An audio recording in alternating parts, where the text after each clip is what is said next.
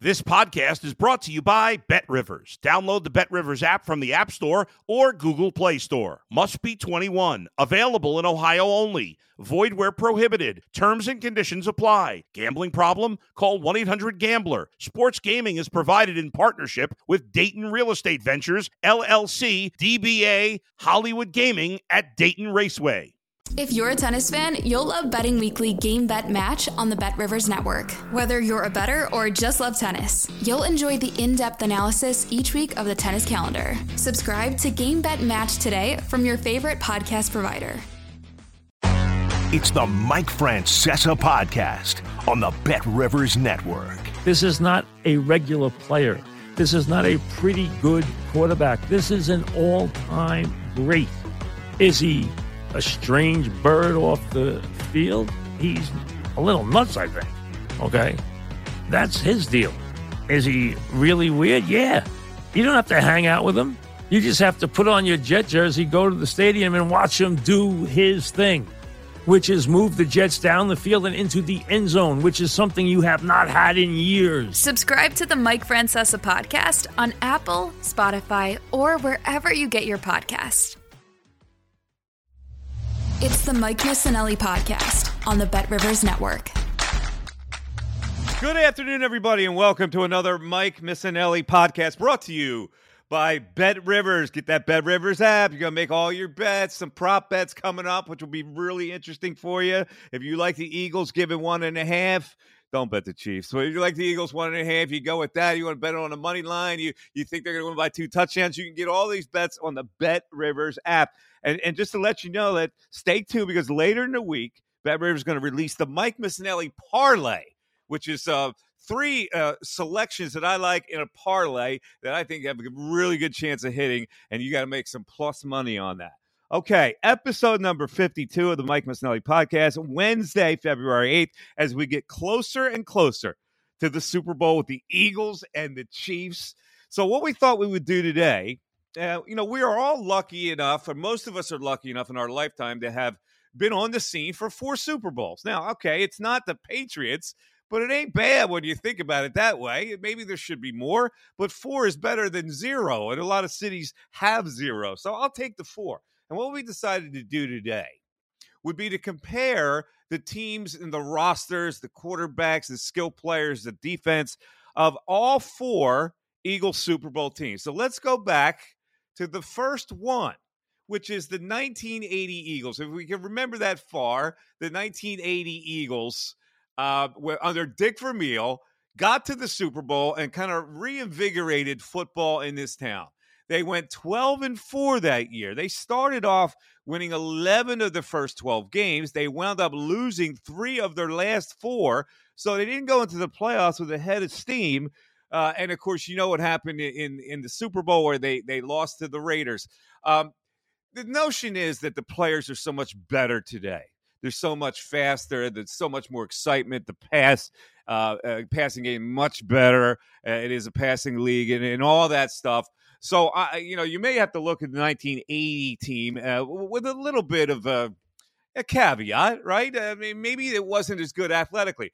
But as you look back at the 1980 team, and, and for those young enough not re- to remember it, it was a pretty good team. So let's go over the starters, the offensive starters first. Ron Jaworski was your quarterback, threw for 3,500 yards that year and 27 touchdowns. Did uh, get intercepted 12 times. The running back, one of the greatest of all time. Wilbur Montgomery was the running back. Uh, Leroy Harris was the fullback when they put two back sets in back then. Harold Carmichael and Charles Smith were the starting wide receivers. Keith Krepfle, a pretty good tight end, although he had only 30 catches back then. It's funny because we think he, he, was pretty solid. He only had 30 catches. Uh, Harold Carmichael had 48 catches. Charlie Smith had 47 catches. So it wasn't exactly a potent offense. Wilbur Montgomery, in fact, only rushed for 778 yards. Their uh, offensive line was pretty good. And, and I think the whole thing revolved around the offensive line at that time. Stan Walters at left tackle. Uh, uh, uh, uh, Petey Perot was the left guard. Guy Morris was the center. They had acquired an old San Francisco veteran named Woody Peoples. He played right guard, and Jerry Sizemore was a perennial all pro right tackle. On defense, you had they played a 3 4 back then, if you remember. There's Dennis Harrison, left defensive end. The nose tackle was Charlie Johnson. The right end was Carl Hairston. And then their linebackers were pretty solid. John Bunting, Bill Bergey, Frank LeMaster, Jerry Robinson. You notice they had three white linebackers back then? I don't know if that's going to happen today, all due respect. The cornerbacks were really good. Roynell Young, Herm Edwards. The safeties were really good. Randy Logan was a solid safety, and Brenard Wilson was the free safety. So that was your starting team back then. And, if you look at the team, I mean, they were efficient. They got to the Super Bowl. Uh, some of their their backup players who were uh, uh, important that year: uh, Billy Campfield, uh, Al Chesley uh, at linebacker, Ken Clarke, if you remember him at nose tackle. There was uh, Scott Fitzkee, a backup wide receiver from Penn State. The kickers were Tony Franklin, and um, the punter was uh, oh God, who was the punter? Uh, uh, the guy from uh, South Carolina was the punter, and I can't I can't remember his name right now. Mike uh, Mark Runager. Runager. No, yeah, that's right. It was Max Runager. Max Runager. Max sorry. Runager was the punter. yeah. all right, so uh, you know, they had a they had a decent thing. Wally Henry, remember Wally Henry? He was the kick returner back then. It was Louis Giammona, who happened to be the son, uh, the, the, the nephew of Dick Vermeil. So it was a charming team, but uh, you know, in the overall scope of things, they probably weren't as good as some of the teams that we're going to talk about now. Now, if you want to uh, go to all the Super Bowls, all we're doing is teams made the Super Bowl. There is a chance that the teams under Buddy Ryan, which just never got it done, had enough talent to get it done and just underachieved. So that era of football in the 90, 91, 92 era, uh, they, they, were it was notable. They didn't get to the Super Bowl, so we're not going to evaluate them. So let's move now to the team that gets in the modern day to the Super Bowl. 20, 2004, uh, Philadelphia Eagles. And uh, to refresh your memory, uh, they they lost to the uh, um, in 2020 in 20 uh, Andy Reid comes in, builds the team. So 2001, they get to the uh, the NFC title game, they lose to the Rams. We all looked at that as yeah, they weren't ready to beat the Rams. The Rams were probably better. Vermeil coached that team as well. 2002 was the year. And they didn't get it done losing to Tampa Bay, the last football game event at Veterans Stadium, Heartbreak City, maybe the number one heartbreak in the history of Philadelphia sports. And in 2003, with McNabb all banged up, they lose to the Carolina Panthers at home. So we're talking about by the time they got to 2004, but pretty disappointing era in that they just did, couldn't knock down the door. So in the offseason, after they lose to Carolina, they add T.O., they add Jevon Kearse. They bring back Jeremiah Trotter, who they traded away. They signed Dhani Jones. That team wound up having 10 Pro Bowlers and a 13 and 3 record.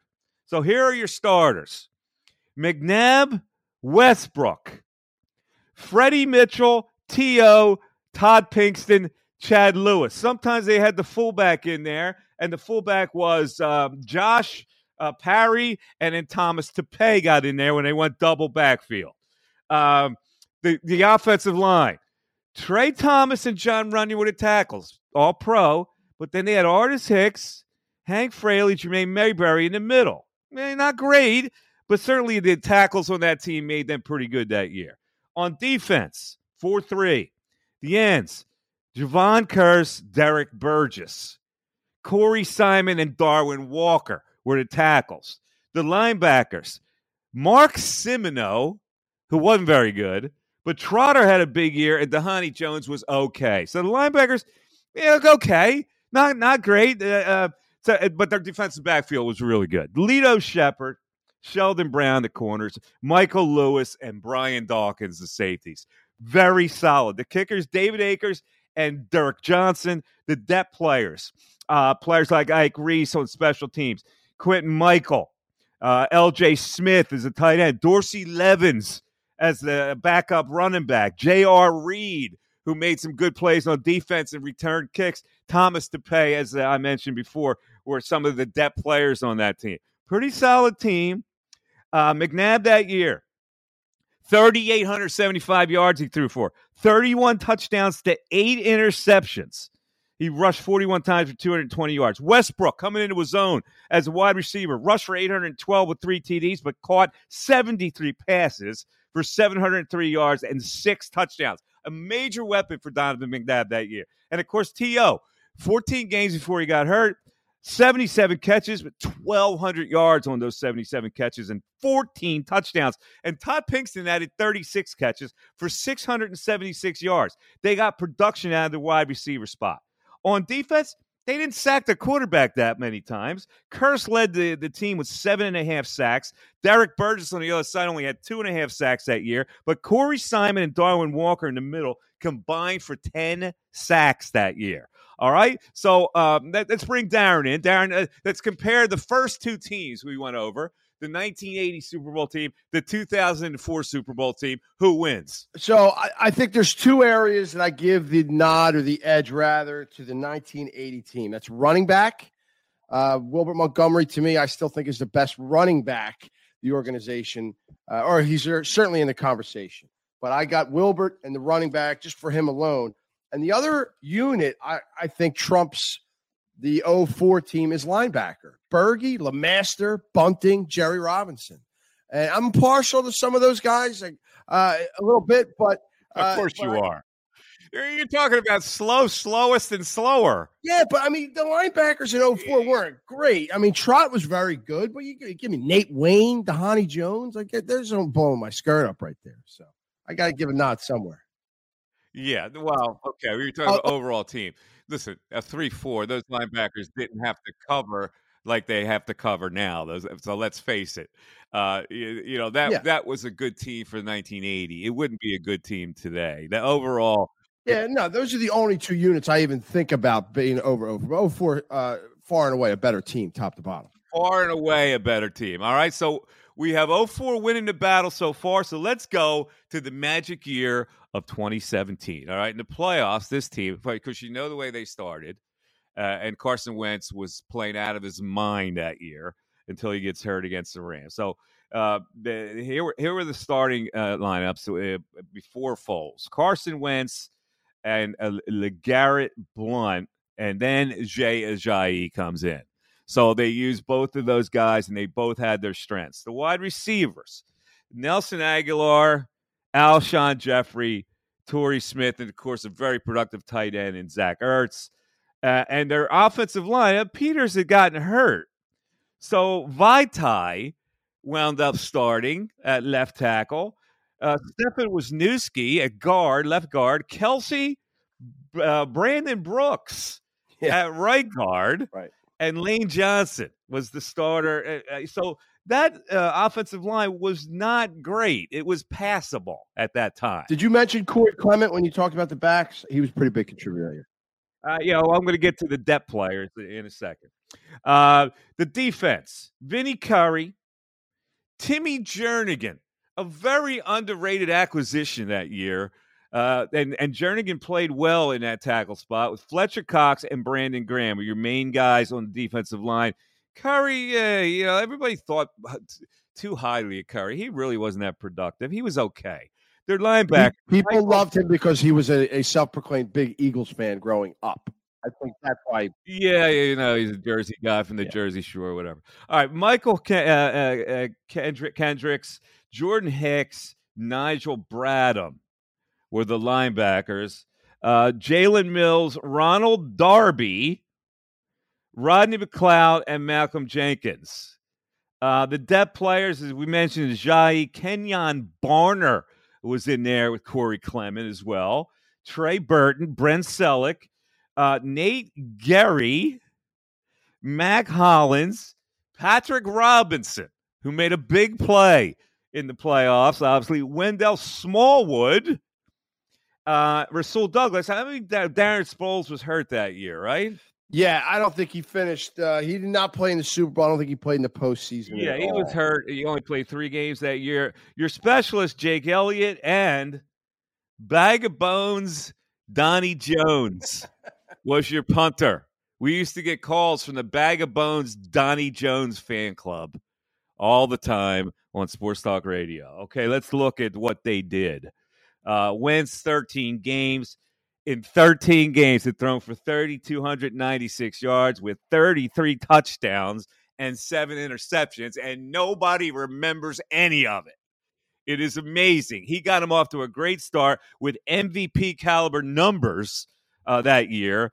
Uh, and then uh, Nick Foles just took over, to, and nobody remembers about Carson Wentz at that point. So Foles had three starts. I think Carson put 50 points on the board Yes. twice that year, Mike. Foles with three starts in regular season uh, came in for 537 yards, five touchdowns, and two interceptions. Uh, uh, LeGarrette Blount that year rushed for 466 yards. Jay uh, Jai 408 yards. Blount had two touchdowns in the regular season. And Jai had one touchdown. Uh, so now let's let's get to the playoffs. They they beat the Falcons 15 to 10, and then Foles goes nuts. They beat the Vikings 38 to 7. And of course, in the Super Bowl, they beat the Patriots 41 to 33. Foles versus Atlanta, 23 for 30 for 238. Started off very pedestrian. Minnesota, 26 for 33 for 346 yards and three touchdowns. And in the Super Bowl, 29 for 44 for 374 and four touchdowns and a Super Bowl title. All right. Now, I look at that year and I look at the personnel and I go, eh, eh. And to me, that's why I always looked at that year as lightning in a bottle. So I, and I don't want to disrespect them. They won the Super Bowl. Foles did what he did, but they let they let a charm. I don't know what happened uh, that the lightning bolt came in and, and struck them, but they became an unstoppable force. Uh, and uh, I don't believe that team was nearly as good as the team we are looking now, and maybe not even as good as the one in 2004. Now you compare the three of them, Dutch. What do you got? I still got 04 as the best team, uh, uh, top to bottom of those three. You know, I watched the Super last night, uh, the weekend before the Super Bowl. Every year, the NFL Network they do the highlights of all the Super Bowls, and the Eagles one from 17 happened to be on last night, and I was watching it, and I just you can't believe how good Foles was in that Super Bowl. I mean, he was outside of his mind and body in that game. And you asked me for an explanation. There is only one. It's lightning in a bottle. Every break, everything came their way from the tip ball against Atlanta to Torrey Smith. I mean, the, the, the flea flicker, Patrick Robinson having the game of his life against the Vikings in the, in the NFC Championship game. That is the, you, the epitome of a lightning in a bottle season. So that's the only explanation. But as far as the three teams, definitely 04 is, I'm still with them as the best team, top to bottom so far of those three. Okay. Um, so when we look at this team and, and you compare the positions, they they are solid in um, almost every area. In fact, I, I can't see where they're weak. Uh, their, their weaknesses are, you know, uh, very scattered. I mean, you could say they're not good against the run, but it really it really hasn't hurt them. So uh, if, if you look at the personnel from top to bottom, you line up every position. There is no question in my mind that this team is the best Eagle team that's ever been produced. And if they don't win the Super Bowl, it'll be a damn shame because of that factor. They're the best. They should win the Super Bowl. And if they don't win the Super Bowl, I, I'm, I'm just curious to know what the reaction is going to be because I think that most people right now, as we sit here on a Wednesday, most people are convinced that the Eagles are going to win the Super Bowl, which scares me a little bit. I got to be honest with you. I've never been in a situation where um, you know, the majority of people, whether it's here or or elsewhere, believe the Eagles are the better team and and they're going to win. So, what kind of uh, are we setting ourselves up for any kind of a disappointment here? I, I'm with you in that. See, a part of it is we're just not used to this. Like we're never, we never have the best team easily. And they went wire to wire this year, Mike. You know, they had a couple losses at the end of the year without Hurts, and they had a couple down weeks where they didn't play great. Uh, but they were wire to wire. They've been the best team in football all season. I think it's just a matter of we're not used to it. That's why you feel that little bit of dread. Um, I've had I've been very confident in them all season, particularly in the postseason. You and I've talked about it a lot. Uh, I'm a I have a little doubt creeping in right now for two reasons. One, like you said, everybody seems the vast majority of people, I should say, seem to really like them. And every pundit on television will not stop talking about Pat Mahomes and what a wizard and a magician he is. And now that doubt starts to creep into your mind as we're, you know, a couple days away from game time. So, but I'm still steadfast. They're the best team in football. That defensive line is a tidal wave. Their offensive line is a tsunami. All right, so so uh, it, to to conclude here, and I I I, I don't want to put down any of these teams. You get to the Super Bowl, you're doing something, all right, and this is something that we'll always remember. These teams that went to a championship. Uh, 1980, uh, the, the, the the great uh, team of Ron Jaworski and Wilbur Montgomery and Dick Vermeil. We remember that team fondly. Uh, and in 2004, we'll, re- remember uh, uh, the, the, we don't remember that fondly. it's just, it's interesting because we don't remember it fondly because everybody looks at McNabb and, and you have varied opinions about Donovan McNabb, so we don't remember it fondly uh, with losing to the Patriots. I remember at the time saying I thought the Patriots were the better team. I wasn't that devastated, but so many people were devastated, and they don't remember that team fondly because they don't remember the quarterback fondly, which is probably really unfair to Donovan McNabb. Then we get to 2017, and remember that quarterback more fondly to Donovan McNabb for crying out loud. I mean, you might think Nick Foles was the greatest quarterback in franchise history, which is also disrespectful to McNabb. Now, a lot of what Donovan did, he put on himself. I get it, but the 2017 team will be beloved. The 2014 will not. 2017 team won, obviously, with Nick Foles. So uh, most people are going to say, I love that 2017 team, but they weren't better than the 2014 but none of them compared to this team. And uh, as we sit here in the middle of the week, and I can't imagine that I'm going to change on this. I do believe the Eagles are the better team. I don't think this is a team that has shown, even though they're the better team, they're capable of losing to a lesser team, except they did that one time this year. And I don't think they're going to be doing it when the stakes are high because they look like they're really ready to play and they're not a team that has slippage. So I think as the better team, they will ladies and gentlemen, win the Super Bowl. It's the Mike Missanelli podcast on the Bet Rivers Network. All right, ladies and gentlemen, it's the Mike Missanelli podcast. Very special guest joining us now on the podcast. I mean, it doesn't get any better than Andrew Brandt because you know we're going to talk about the Super Bowl and the business of sports, and uh, I guess there's no bigger uh, uh, bigger venue than uh, the Super Bowl for sports business. So we'll get into a lot of issues. Uh, Andrew Brandt, of course, uh, he's the executive director of the Moorad Center Sports Law at Villanova University. He's also the host of the Business of Sports podcast.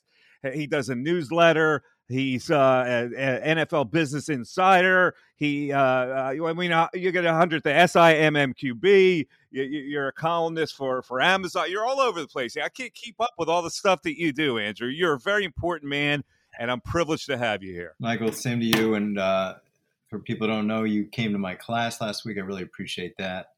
Yeah, I mean, I have a lot going on. I, I always say that uh, I have a lot of jobs, so I don't have to have a real one. you know, I've got my day job at Villanova, as you know, running sports law, sports business program, graduate only over at their school. And then I have these these media gigs. I do my podcast once a week, The Business of Sports. I do my column once a week for Sports Illustrated.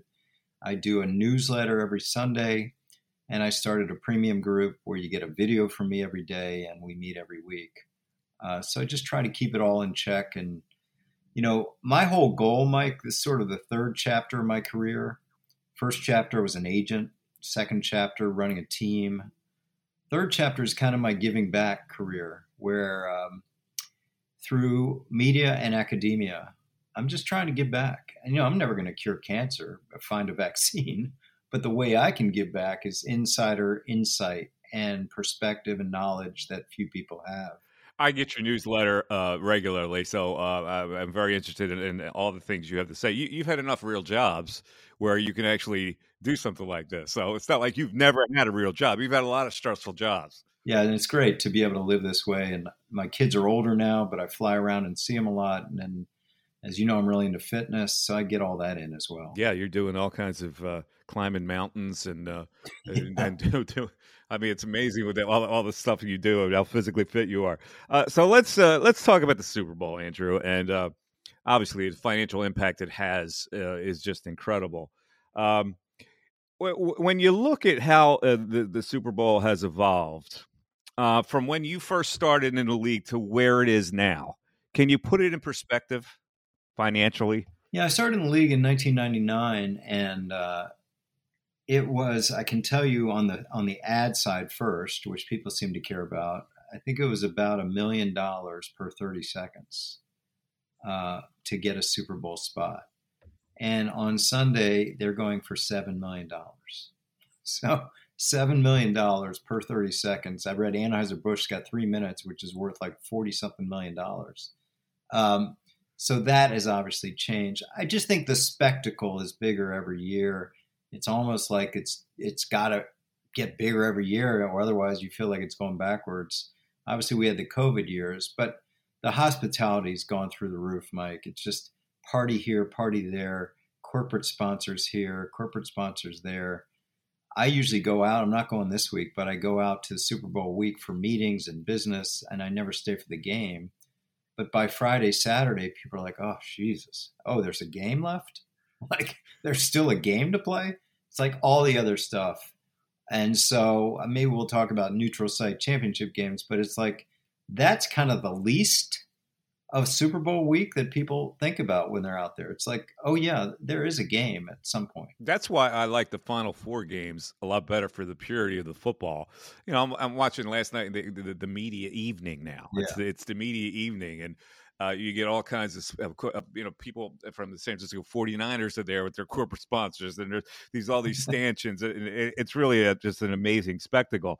But but you did touch on something I wanted to talk about these new because I know you're a proponent of the neutral sites as we get into the playoffs. And I think your reasoning is is really logical. You're you're, you're having three Super Bowls instead of one, and and the planning that could go into it as far as making the league even bigger.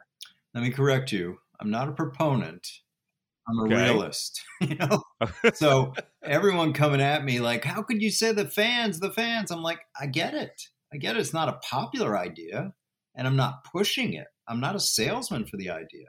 I'm a realist. And what you just said, what I've said, why turn down three Super Bowls instead of one? We had notice of the Eagles hosting the championship game. You know what notice we had? We had four days. Imagine having a year. like a year before the Eagles play whoever in Atlanta or or New Orleans or Miami. Yeah. The league would prefer that. There'd be bidding. There'd be the same hospitality we're having in Phoenix right now there'd be sponsored events there'd be ticket prices would be through the roof compared to what they are now for championship games so i'm not i understand fans hate this idea but do you think the nfl is looking at college football's final four in in the rose bowl in the sugar bowl in the peach bowl and saying wow what are we doing here of course they are and uh, maybe not next year Eagles fans, don't worry. You know, while you're in this run here, maybe not, but five years, ten years, yeah, I could see it. All right. So, the, uh, the, the, obviously, the opposite side of that is that what would that do to the this competitive balance concept where the regular season you fight for, for, to get your particular seeds, which makes that NFL regular season uh, pretty viable and interesting from a, on a week to week basis. So, how do you counter that? Yeah, I mean, I think that's a good question. Obviously, the Eagles, teams like that, would have their bye, but only one game, uh, which still gives them an advantage. I mean, one home game. Now, maybe we're coming, Mike, with everything else that expands. Maybe we're coming to eight playoff teams by the time this is a real thing. You know, maybe it is. Maybe there's eight playoff teams by that time, and no one gets a bye. So I don't have the answer to that, but uh, if fans think that the league cares about them more than an, a new revenue stream, they got another thing coming. you know, you know, because the fans are always going to be there. That's what they yes. know. Uh, so, so I get I get where you are there.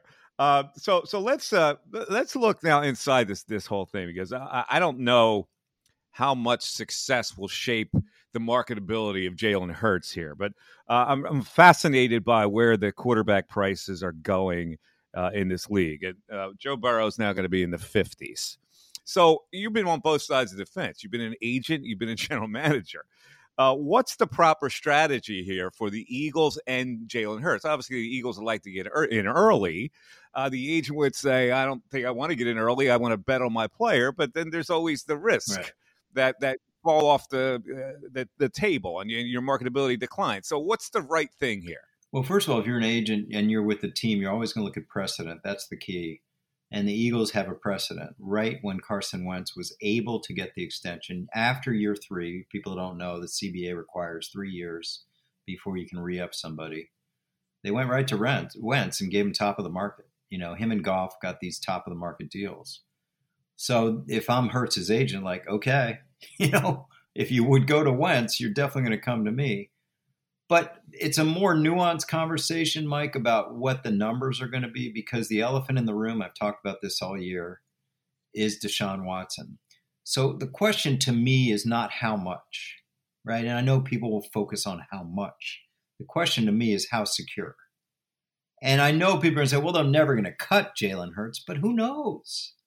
So if I'm Jalen Hurts' agent, I know I'm going to get whether it's 40 a year, 45 a year, 50 a year. I know that's coming.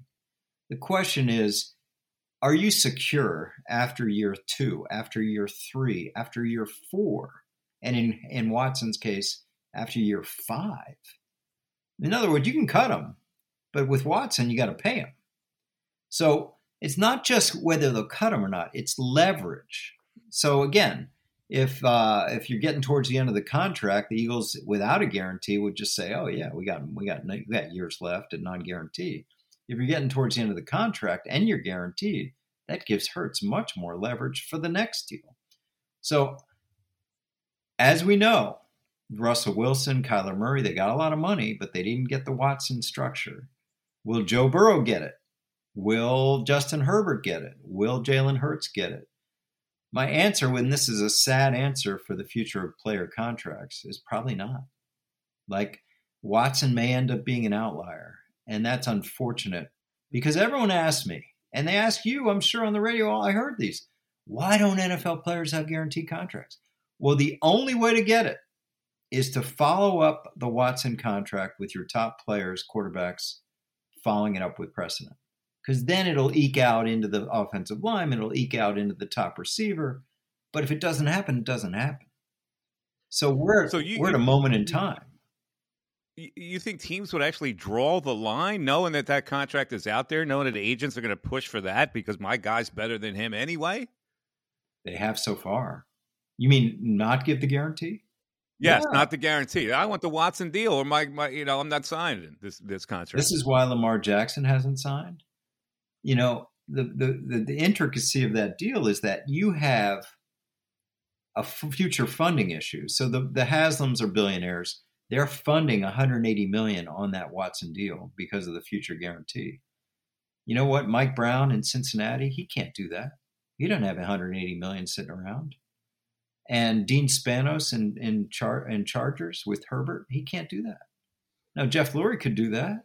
He could do that. Because they're rich owners. Yeah, but Yeah. are they going to? Because you know what? All the other owners would say, no, don't do it. Let's get to the practicality of it. So, Yeah. uh, and this is you know, I'm, I'm not asking you to represent Jalen Hurts here, but if the, the Eagles want to lower the AAV, they say, okay, we'll, we'll uh, guarantee 200 million, and we'll put it on the books as 40 million dollars a year. Is that a reasonable offer? I think so. I think so. You know, I think, uh, you know, Lamar was offered 133 guaranteed and then the rest on the come. I would have said to the Ravens, if I was representing Lamar, okay, I'll take the 133 over three years, done, end of deal. You know? So whatever that is, 42 a year, 44 a year. Yeah. so Uh, the 40 million would be less than what some guys are going to get now. Yeah, but the, that you know, like Mahomes deal. Mahomes deal sold as like a half a billion dollar deal. Mahomes deal is not that good.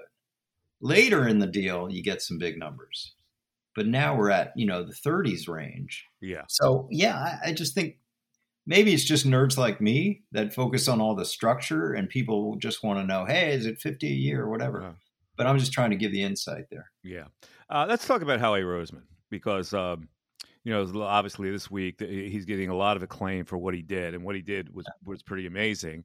Um, uh, he, he's gone to the other side. It's it's amazing the, the, the disparity of opinion on Howie, and uh, he, he, has screwed up a couple of picks, and but he's this year been able to maneuver to the point where he probably made this team the most stock team in franchise history.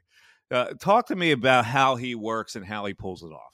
Well, for people who don't know, 2009, 10, 11, uh, Joe Banner, Andy Reid brought me in there as a consultant and the reason I was brought in there because this cap guy named Howie Roseman was being moved over from cap contracts to personnel with the understanding that wasn't known at the time, but he was going to be groomed to be the general manager. So they needed an experienced guy. They had some young guys to handle the contracts for a couple years. So I'm like, okay, you know, I'm not going to work there. I don't want a job anymore. So as we talked about, so I did. Um, so I saw him up close, and I'd known him for a long time. He has fought this cap guy stereotype hard, and he has worked at it. You know, he's worked at it because the old line scouts, you know, like, ah, you know, we don't like this cap guy coming in here and sitting with us in these college campuses.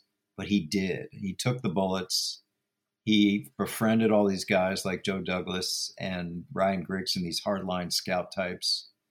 And he worked at it. And he worked at it. But I think, you know, just we can all debate this draft pick, that draft pick. It seems like he hit on a lot of them. He missed on Reagor and some others. But his value, Mike, is on the business side. Because we don't have a lot of general managers with my and Howie's background and their negotiating ability. You know, I've said this, he has taken advantage of other GMs because those other GMs grew up bird dogging players. They didn't grow up negotiating, they don't know negotiations. So whether it's the Saints deal last year, I mean, I've gone through this. I'm writing an article for Sports Illustrated about it. You look at Jordan Mailata's average compared to top tackles. You look at Haason Reddick's AAV compared to top edge rushers not even in the same ballpark. I mean, like, what is he doing to these agents? Like, you look at Darius Slay's deal compared to Jaire Alexander. I mean, you look at what he got Darius Slay for, compa- a third and a fifth. I mean, what are you doing here? Like, I, I always say, like, our people get a call from Howie Roseman, they should run to the hills. You don't want to take that call. so he has proven his value that way. Well, how does he do it? I, I mean, that's what I mean. These are these are football people. They're smart people. They don't want to give give give uh, things for nothing. How does he pull it off? I mean, you know him personally. It's not just GMs; it's the agents, and and I, I think with the GMs, they'll, they'll all say, "Well, yeah, I got this, I got that." The the four the Saints really wanted to go all in to get Chris Olave, you know, and and they did what they had to do. I mean, everybody's going to have a story you know, the AJ Brown trade, they were never going to sign him in, in Tennessee. So what, get what they could. But he, and we didn't even talk about, it, he picks up Gardner Johnson and, and Bradberry, who are like off the scrap heap because no one wanted them. Like, I mean, that's personnel and scout and negotiating. So he has put them at a competitive advantage. That's the words I've used for Howie. And let's just be clear, Mike, as you, I have been very critical of Howie in the past. The way they went all in on Wentz, uh, he doesn't get full credit for Hurts because he was trying to shop for Watson or Wilson. And so I think, you know, you have to give the good and the bad. Uh, we're talking to Andrew Brandt, of course, uh, who uh, is, is, the guru of sports business in, in this country. And uh, if, if, you don't uh, see him on Twitter, you're, you're, a fascinating Twitter guy too. You're so understated and biting with your understatement, which, is, which is fascinating. I, you made this great point. Like, the Lamar Jackson thing is going on, and uh, and and you make the logical point that the franchise tag is completely uh, made this kind of a non-negotiating story because the Ravens can sit there and go, "Okay, we're just going to franchise, and then we're going to franchise you after that." It's almost like the old baseball reserve clause, Andrew, where you couldn't get free, right? And basically, these guys can't get. And I'm I'm kind of shocked that the CBA has allowed this kind of thing. Um, give me your perspective on on that and and whether that will be a, a point of contention in the next CBA not to have the franchise. Every time I bring up the tag with union officials, I get sort of the same feeling. This goes back 30 years, which is eh, it only affects 10, 12 players a year. Why are we going to put a lot of priority in that? And my point is it affects a lot more than 10, 12 players because you're affecting the top of the top. So if Lamar Jackson is restricted, that means all top quarterbacks are restricted because he's not going to get the Watson level and then, you know, trickle down effect. Um, I think, and also as a negotiator, I've used that, Mike, many times. I never hit the franchise tag with the Packers, but I used it a lot. I used it a lot, even with a kicker, you know, with Ryan Longwell. I mean, I would say, okay, if we don't get it done, you know, we got the tag. You just franchise. Yeah, I mean, this is always part of these negotiations. So I feel for Lamar, and people bust on Lamar for representing himself. I'm like, I think he's doing a good job. I think he's like, he's like tough compared to some of these other agents that say, yeah, Watson's going to be an outlier. So it's it's a weapon. Um, don't get me started on the CBA. You know, when I've been critical, people come at me like because at one point I was asked to sort of run for the job, and I talked to my wife, and I decided not to do that. But people think I'm still angling for that job, you know, the top job, the DeMaurice Smith job, and let me be clear, I'm not. But uh, yeah, I've been critical of that CBA. What would they have to give up to get that out of there? What would be the compromise? If that's not important, it's probably never going to happen. But what what would it take? What do you think the owners don't have already? like like what what do the players have to give up? Like that's a question. You know? So it's just the union is kind of powerless in this situation, is what you're saying. I mean, they, the owners keep giving up uh, time in the off season, and if I'm an owner, like, what do I care? You know, like let them hang out for six months. I don't care. You know, that's going to get me my economics. And every every CBA is like, yeah, less time in the offseason. The coaches are pissed. Coaches, but coaches aren't part of that negotiation. Uh, Andrew, uh, uh your background is uh, uh pretty fast. People don't know it, uh, Stanford University, Georgetown Law School. you, you were an agent, and you're on the management side. you were the GM of the Barcelona Dragons, and then in 1999, the, the, Green Bay Packers. Um, how did you get involved in in the football part of this whole thing? Well, it's interesting. You know, I was out of law school. I got to join a big firm, which is lucky. I realize I'm very fortunate that I joined ProServ. And uh, I started working for this guy, David Falk. I was just a kid out of law school. And David was, of course, the supreme basketball agent with everyone knows Michael Jordan, but also Alonzo Mourning, Allen Iverson, Dikembe Mutombo, wonderful Patrick Ewing. And Here's the thing David also had three or four NFL players who kind of came to the firm like, hey, I want to be with Mike Jordan's agent. Like, why not? But no one was paying attention to these guys. So I looked at my opportunity. I tell young people all the time, like, look hard around you. You'll find your opportunity. And I said, okay, there's my opportunity. I'm going to be a football agent because we got plenty of people working on these basketball guys. No one's taking care of them.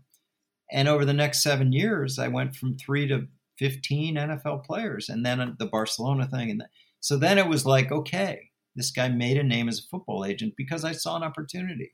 Look at me. You know, I never played football, but I love the sport. I grew up, my, my best memories are growing up with my dad, going to Washington Redskins games. I'm from DC and it was a bonding experience. I love the sport, so I'm like, okay, I'll be a football agent, and uh, that's how it. Ha- that's how it, the path started. Okay, so how, then how did you cross over? Did did uh, being an agent wear you out, and you found out that it was better to be on the management side because it can wear you out? Yeah, it did, but I never looked for it. So it's so funny. I was representing my biggest client in my career. I had a guy named Ricky Williams at University of Texas. It's a long story how I got to him, but I got to him and we hit it off. He's a different cat, but I always enjoyed him.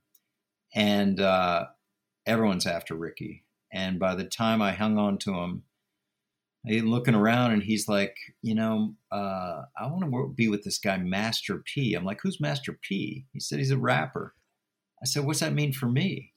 He goes, I want you to work for Master P, like do the contracts and stuff. And I'm like, hmm, okay. So I meet him and all this stuff, and I'm I'm telling my wife like, hey, I think I'm going to work for this guy, Master P because Ricky was my uh, was my bread and butter. Like I'm not. This is my guy, Ricky Williams. This is my ticket to stardom, and uh, it's just amazing. I don't know if I've ever told you this story, Mike.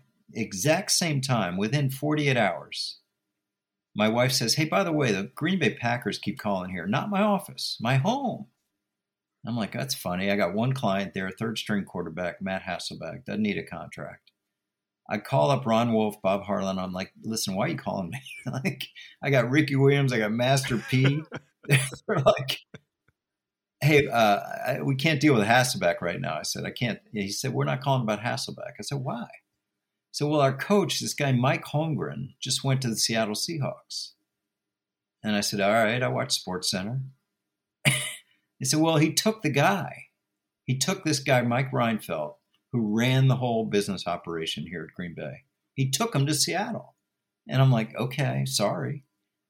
And they then right away they say, well, how'd you like to switch sides? And I said, Green Bay? They said, yeah, like you talked to 100 agents. Why me?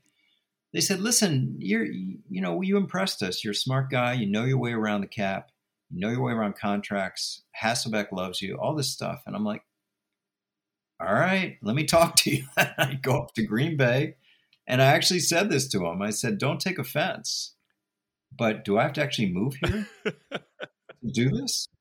I mean, it would have been a great question for the, the COVID world, but it was way before COVID. And they said, sorry, but yes.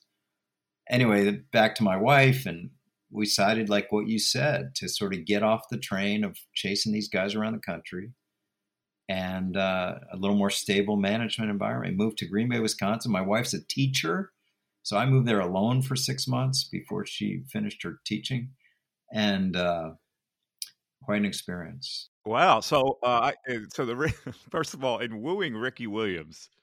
I, I, hate to reveal the, you know this part of your personal life, but did did you have to smoke a little weed during, during that time to woo him because he's made no bones about it? Yeah, was that part of bonding with Ricky? People don't believe this, but I never saw weed. I never saw it.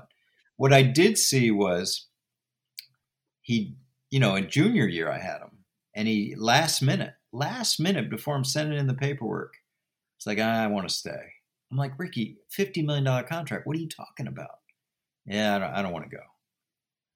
And he said, you know, Austin, Texas. He's like, if I get drafted, I got to go to some place like Chicago or whatever. I'm like, he goes, I want to stay in Austin. I'm like, really? He's like, yeah. And he had no friends on the Texas football team, but he had a ton of friends in Austin. You know, he's just a different guy.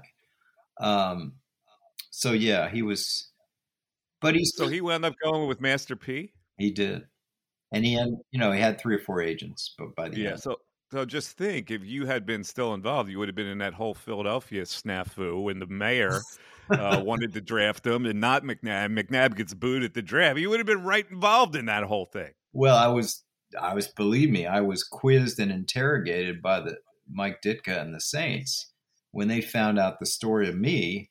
Now I'm at the Packers, and they request to Ron Wolf, can we sit down with Brandt and quiz him about Ricky Williams?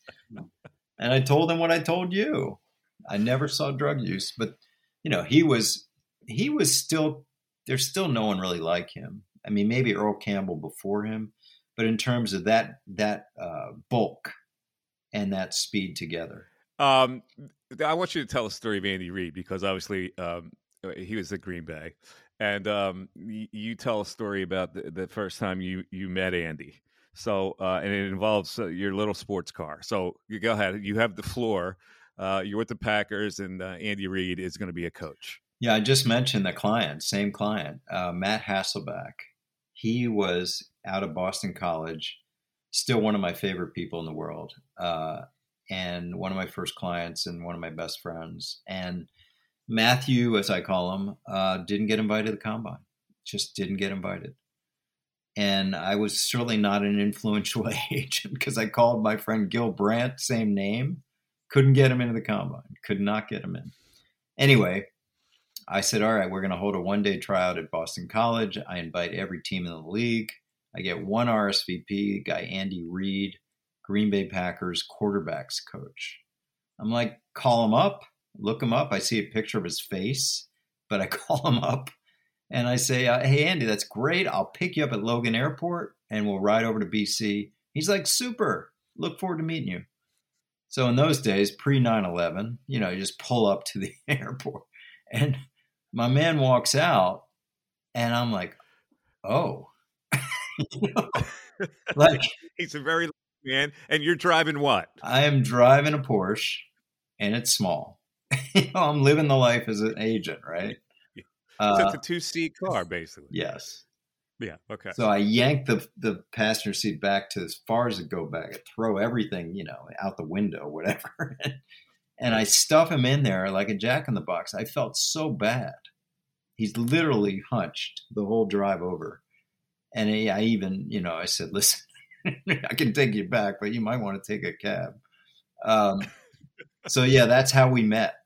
And uh, I mentioned earlier, 11 years later, he brought me back, you know, to to consult while Howie was uh, learning a new role there. All right, so um, eh, just give me your. Uh, I ask everybody this question about what makes him so successful. I mean, you knew him at a at a very young age, and you saw how his career has evolved, especially in Kansas City. So, what is it about him? That makes him such a success with uh, with football teams and football players? Well, he's such a he's he's a quarterback savant, and I don't know enough as to why. It's just not my expertise. I mean, I saw what he did with Matthew, obviously Brett Favre, um, and then all the quarterbacks since, and Philadelphia and Kansas City. It's just he's just a a wizard uh, with with offensive football and you know that's the the the X's and O's side. I think the other thing about Andy, which I can never understand how he does it, he's as you know better than anyone. He's a flatliner. He's a true flatliner. He doesn't get high. He doesn't get low. He's gone through personal hardship, as everyone knows. He has a stoic face about everything, and that takes a lot. Um, so he's you know at the end of the day he's a likable guy he's a funny guy and uh, just you know he has a rare ability not to take things too seriously. Talking to andrew andrew last couple things i want to get get involved with is uh, uh, the tom brady situation. Uh, you've made a point it's a, it's a good point that uh, he's actually taken less money for what he mm-hmm. was worth. And uh, uh, comparing it to other situations where guys will defer money is a little different than what Brady has done. Uh, and, and, you've always thought he's undercut himself as far as his worth as a player. Yeah, this is for a cap 101 lesson for people. All these quarterbacks, including Brady, push out money. And when I say push out, that's cap, C A P. So, in other words, they bonus out their salary, they push out the proration. It, it hurts them later, the team later, but right now it's helping them win to sign better, more players. Everyone does that. But he actually took less cash, C A S H, not just cap. And like in a year where the top quarterbacks are making 30, he was taking 25. When a year where the top quarterbacks are making 20, he's making 15. This is all the Patriots, not the Bucks. And uh, everyone's got their theories. You know, theories the wife makes so much money. I'm like, all right, whatever, you know, or the the Patriots are paying him under the table, whatever. You know, if they were, that's a major violation. But he did. He did. And no one's going to feel sorry for Brady, but I'm just saying, no one has done that.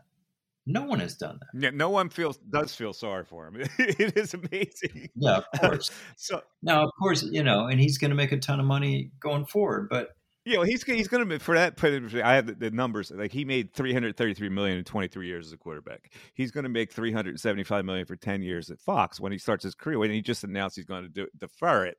I don't know what his motivation is for that, but he's going to defer yeah. until the following year to be a broadcaster. Um, do you believe that it's possible that now that he's left this gap year, that opens him up to go somewhere else and play one more year? Yeah, the gap year makes me think.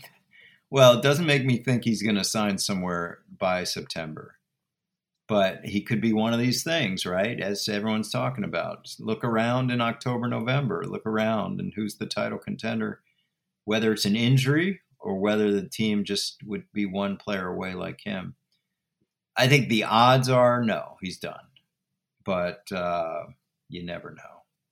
You never know.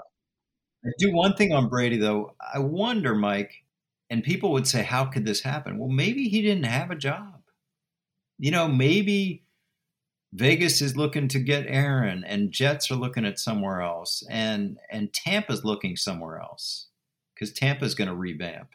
So maybe he didn't have a job you know, and people think there are all these jobs for Tom Brady. I'm not so sure. Okay, there's a lot of jobs for Aaron Rodgers who you just brought up, and you've been very yeah. close to Aaron and, and, obviously with the organization.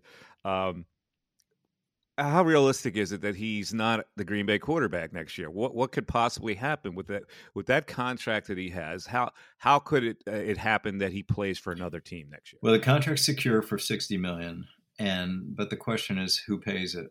Um, it can be traded. They take a 40 million hit. That's a high cap hit. But teams have done that. You know, the, the Eagles took 34 million on Wentz. The Falcons took 40 million on Matt Ryan. So we'll see. Uh, I just have the sense that it's time. And there's so much symmetry for me and deja vu because 15 years ago, you know, we moved on from Brett to Aaron. Aaron had sat three years coming in as a first round pick. Jordan Love has sat three years coming in as a first round pick. Jordan Love has shown, shown some promise. Aaron showed promise. It just feels like it's time. Now, you know, maybe the Packers string it out another year, but I know no one cares about Jordan Love, but if I'm Jordan, like, are you going to tell Jordan Love, hey, we'll get to your fifth year? you know, like, what? Like, if I'm Jordan Love's people, like, wait, fifth year? Like, get me out of here. And I don't think they want to trade Jordan Love. I don't. So I think it's more about what do the Packers feel about Jordan Love than what do they feel about Aaron Rodgers. Where's the most likely landing spot? You think it's the Raiders? Yeah. Only because there are no California jobs open. and I don't think he's going to the Jets. I don't think I don't see Aaron in New Jersey.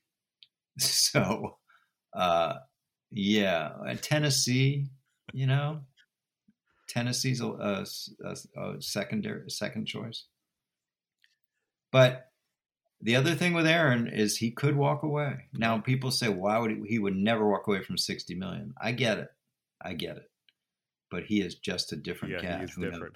Uh, Andrew, this has been delightful. I really appreciate you, you coming on yeah. the on the podcast. Andrew Brandt, the executive director of the Moorad Center, Sports Law, Villanova University, among other uh, many things in uh, sports business, and uh, you, you, can catch him anywhere. What, your Twitter is at Andrew Brandt. Twitter's my name, and I do these reels on Instagram for your for your listeners that do the uh, do the IG and I didn't get, I couldn't get Andrew Brandt. I'm Andrew Brandt too, so we got to find that Andrew Brandt out there and get rid of him. Okay, so you're Andrew um, Brandt two on Twitter, on Instagram. Oh, on Instagram, Andrew Brandt on on Twitter. Okay, that's that's uh, easy enough. Um, I appreciate it. Uh, th- thank you so much, and uh, we'll do it again. And uh, you know, I, listen. I, I went to your class the other day, and I I sat there like a student. Yeah, I really did. I was like the old days where I liked being back in a classroom. It was fun the way you, you taught it, and I love the interaction that you have with your students. It, it's it's a- absolutely the way to teach. So, appreciate yeah, uh, just best wishes on that. Thank you, my friend. It's the Mike Missanelli podcast on the Bet Rivers Network. All right, thanks to Andrew Brandt for coming on. There's some very interesting topics. Always love uh, talking to, to, my man Andrew. Uh, all right, so it's now time for Mike Unleashed, and uh, in this episode, Mike Unleashed is just going to be my views on uh, some things that uh, I've seen on Twitter. Uh, in, the, in the prelude of this game, and also on Super Bowl opening night, which has now become uh, fanfare. It used to be media day. Now it's it's opening night. They do it at night. They make a big production out of it. That you all get, get the media outlets from all over the world. You get some crazy questions. You get some people that aren't really supposed to be there. You get Michael Irvin walking around. Uh, you know, you know all these special privileged guys that just go right up to people. So uh, here are some of the things that caught my eye for Mike Unleashed today. Um, here was the here was the first uh, thing that I noticed. Um, okay, the reporter is asking a question to Jalen Hurts. Now, I, I, don't know where some people get the balls, but uh, you know, there's a way to be a reporter. There's a way not to be a reporter, and one of the things is you don't make yourself part of the story because nobody gives a crap what you think, frankly. All right, you ask a question, you get your information, you serve your readership or your listenership or whatever, whoever you work for. So this reporter, and I don't even know who it was, he uh, uh it's at the Jalen Hurts stanchion, and he says uh, to Jalen Hurts, and I quote, uh, I got to admit, uh, I didn't think the Eagles would get to the Super Bowl with you as their quarterback. So I, I just wanted to tell you, man to man, I'm sorry. now, Hurts goes, well, Hurts goes, thank you. now, let me ask you a question. Uh, Darren, I'm weighing in on this. What is the relevance of, of a reporter saying that to somebody? Like, who gives a shit what that guy thinks? There is no relevance. That's ridiculous. I don't care if that's Walter Cronkite. First of all, a reporter, you never say you're sorry to anybody. You never. Eh, if that was your opinion at the time, stand by your freaking opinion. If you're wrong, you're wrong. You don't have to say you're sorry. All right, let me give you a couple to Sirianni. And I'll come back at the end of this segment with a Michael Irvin uh, uh, discussion with Sirianni, which I think is pertinent to Eagle fans. But here we go to Sirianni. Um, and I think it was a female reporter. I don't know who it was, but uh, maybe it was from afar. I don't know. Uh, uh, to Sirianni, um, Nick, is this a must-win game? he goes, he goes like, now to, to, me, I go, if that was me, I go, wait, are you kidding me with that question? Seriously, are you, are you serious? Like, why would you ask? He went, yeah and, and, and dismiss them, which is fine. And, that's probably the, the, classy way to answer. But I would get into the guy guy's head. Go, what what what do you expect a game by that question? No, it's not a must win game. We lose, we're going to be fine. Like what kind of an idiot asks a question like that? All right, here we go. Um, this, this question, you know, it, it is the year 2023, right? It is it's 2023, right? So there, there are different parameters on what's the questions you can ask. There are little safeguards out there. You, you can't ask certain questions. This guy goes to Sirianni. What Eagles player would you not want to date your daughter? That's the only way you answer. First of all, if the daughter is of dating age, it's an inappropriate question. It's such a sexist question. It's not even funny. But Sirianni goes, "My daughter's five. That's the way he answered it. Oh, come on. What are we doing here? Uh, all right. Uh, Andy Reid. I tried to count how many food quips there were. Because there always are with Andy Reid. He plays them up, not a place in Kansas City. I don't like the barbecue. Brother. So here comes the food question. So Andy Reid was asked uh, if he uh, uh, had to decide on his favorite burger joint amongst, um, let's see, it was uh, Oh no, it was the question was start, bench, or cut of these three burger joints. Five guys, In and Out Burger, Shake Shack. What do you think his answer was? Well, I like all the burgers. he wasn't going to decide on one. He said he grew up eating In and Out burgers, but he likes them all equally. Right? That's what he's. That's what he's going to say. So I'll ask that question to you: Start, bench, cut. Five Guys Burger, In and Out Burger, Shake Shack. I've never had an In and Out Burger. Um, and I, I, just because Shake Shack is a business partner of mine, I'm going to go Shake Shack one, and then uh, whatever the second one was. Five Guys. If I don't like Five Guys, actually, Five Guys I do not like, so I'm going to go. All right, so you're starting. So, you're going to start Shake Shack. Shake you're going to yeah. bench In and Out because you haven't had them. You're going to cut five guys. There you go. All right. Well, I'm starting in and out. I have had them. Uh, so I'll go in and out, and I'll I'll uh, uh, I'll bench Shake Shack. I like them, and I, I would cut five guys too. Yeah, I just think five guys is too. I don't know. There's too much grease that's coming out. Uh, way too much grease. Exactly. Yeah, I, you know, I, I, know it's supposed to be juicy and all that. I just don't like it. I like a tighter burger. Uh, okay, uh, Dallas Goedert was asked the question: What would you give up to win this game?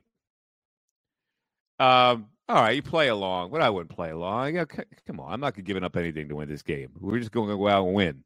But he said he would give up technology. He would give up internet and the TV. Would you give up internet and the TV to have the Eagles win this game, win the Super Bowl, Dutch? For how long? Uh, for the year.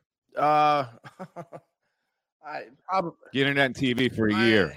I would give. I could give up TV. I, I mean, I probably could. Although I couldn't watch any games. well, that's the point. Therefore, I couldn't do my job. So no, I wouldn't give it up. Uh, no, I would not. Okay. okay. I couldn't. I can't work. Uh, uh all right. Um, okay. Now here's the question. This is this is what I'm talking about. You remember the the what was that guy at Stern? Uh, uh, Stuttering John, right? Yes. Or used to have characters like that that would stumble into the, the media day. Uh, this guy stumbled in. I don't know how he got in. I don't know what his credential was. He he said um, he asked the question: Do you think Jason Kelce ever pinned his brother Travis down and farted on him? Now, a guy like that should be escorted completely off the premises, right? Is that funny? No, I would like to know. My answer to these questions would be: How much did your media outlet pay to have you to send you by plane across the country, set you up in a hotel room? Which is all ridiculously overpriced this week, to have you come in here and ask me that question. That's how I would answer. They're ridiculous. Yeah. Yeah. Which reminds me of a question. The last time the uh, Eagles were in the uh, Super Bowl, uh, Alshon Jeffery was, uh, uh, this was the conversation. Um, did you see the temperature for game day on Sunday? It's a dome stadium. Yeah, Minnesota. Jeffery says yeah. we're playing indoors. So the question, the questioner, thinking on his feet, says, "Well, if you were outside, though, how would that affect it?" oh my God, I can't. I can't take it. All right, now finally we get to the Juju Smith Schuster Fletcher Cox situation. And I got to be honest with you, I'm very disappointed in Fletcher Cox because Fletcher Cox, the subject of cheesesteaks came up for Fletcher Cox. Now, come on, Fletcher, you've been in the city for a long time. At least play along, you dope. Fletcher Cox goes, uh, cheesesteaks aren't good at all. Right now, you can't say that. You can't say that in, Philly. You, you can't say cheesesteaks are not good at all, even if you don't eat cheesesteaks. You know, I don't really have an opinion on who, who has the best cheesesteak. You answer like that. But now, Juju Smith Schuster, gets involved with this. And he says, "Guy, I can be honest with you. I don't think the best cheeks, uh, cheesesteaks are not even in Philly." and then they get back to, to Andrew Siciliano and Maurice Jones-Drew on the set NFL Network, and they go, "He might be right. He's not right. The key to a cheesesteak, we all know, is the roll and the Philly water, whether it's South Jersey, whether it's Philly, it's in this area. That makes the roll. The roll is so much important to the cheesesteak. Let's get our cheesesteak knowledge down here, Juju. Step off. By the way, Fletcher Cox does order cheesesteaks. He orders from Marino's in Mullica Hill all the time. I happen to know that for a fact. He, he said at media day uh, that cheesesteaks aren't good. That's what he said. Not good. Come on, man. All Come right. on, man. Okay. All right. Now, I want to get Michael Irvin's question in here to Nick Sirianni as we close uh, this uh, Mike Unleashed segment. Uh, you know, walks around. You know, it's interesting. Deion Sanders is walking around too. Isn't he a head coach somewhere? What's he doing there? Concentrate on coaching the University of Colorado, man. What is up with that? He's, you know, he's a hound, publicity hound, Mike. I feel like I, I live and coach in the, the greatest uh, sports town in, the, in America. Um, it means so much to everybody there. That's what you want, right? When you're a little kid playing in a pee wee football game, you're like, where's everybody? I want them to see us. I want to see. I want them to see everything that we have to offer them, right? That's what you want. You know, you want your fans to love it. You want your fans to be there. You want them to be wearing green on Friday. You want them to be wearing green on Saturday. You want them to be throwing snowballs at Santa Claus.